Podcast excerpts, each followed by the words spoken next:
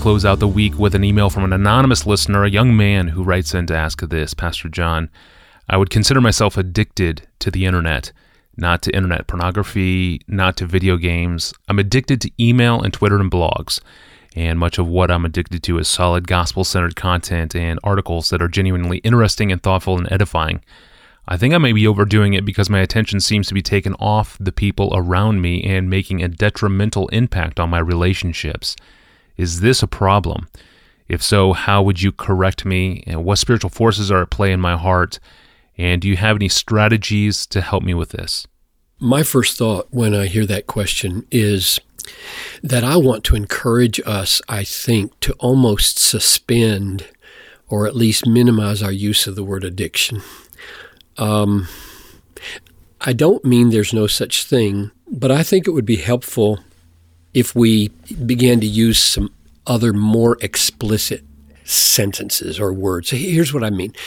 Uh, if, if I were this person, I would say, say this. I read Twitter, Facebook, blogs, news, or whatever to sinful excess.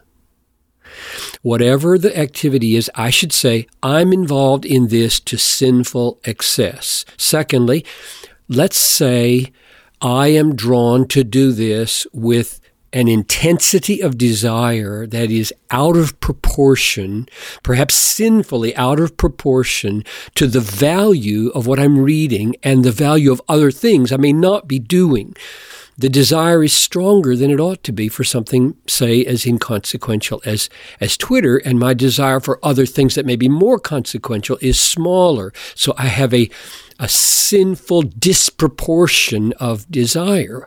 And the third thing I would want him to say or her, I should say, we should say, I am regularly going against my best judgment.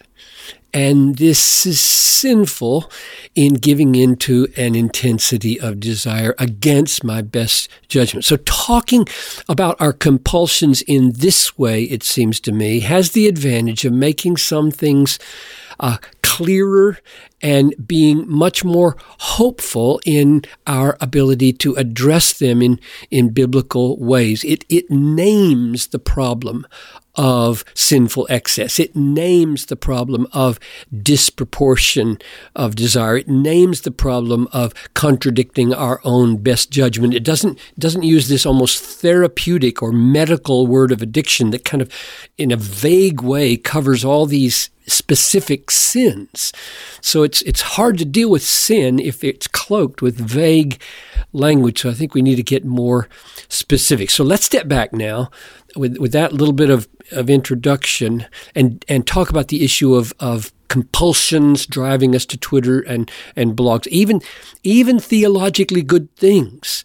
Um, and and this could be any other good thing we do compulsively as well. So this is not this is not the question of addiction uh, or compulsion to pornography or gambling. This this is a good thing that's being talked about here. So the question here is not is it wrong to do, but is it wrong to do it this much? Is it wrong to to desire it with this level of intensity in proportion to other things? And, and is it uh, such that I'm ruining my best judgment by caving? And why would that be? Why am I not acting in accordance with my best judgment? So, in other words, um, a God pleasing life of faith and love and holiness is a life not just of avoiding bad things and doing good things, it's a life of doing good things with good motives in proper proportion to other good things. That's what he's really wrestling with. So here, here's my strategy. I'll just close with these I think, three or four ideas. Um, number one, be saturated with the scriptures so that God's revealed proportionality becomes instinctual. It's it's very difficult to come up with lists or time frames about how how many blogs to read or how many how much time to spend on Twitter. Anything you, you just can't do it. You ha- it has to become instinctual. The sense of holiness and proportion in the Christian life must become instinctual. I don't know any other way for that to happen but to be totally immersed in God's proportionality as it's revealed in His Word by reading the sweep of Scripture over and over again. Number two, let's pray that God would make us discerning and would overcome blind spots because a lot of us just don't have even a clue that our lives are out of proportion in, in this regard. And number three, uh, by God's grace, we should seek to bring the intensity of our desires into balance with the diversity of the good things God gives us to do. So, relationships at home and work and church, as well as all these other good things that of, of reading that we're doing. So, bring our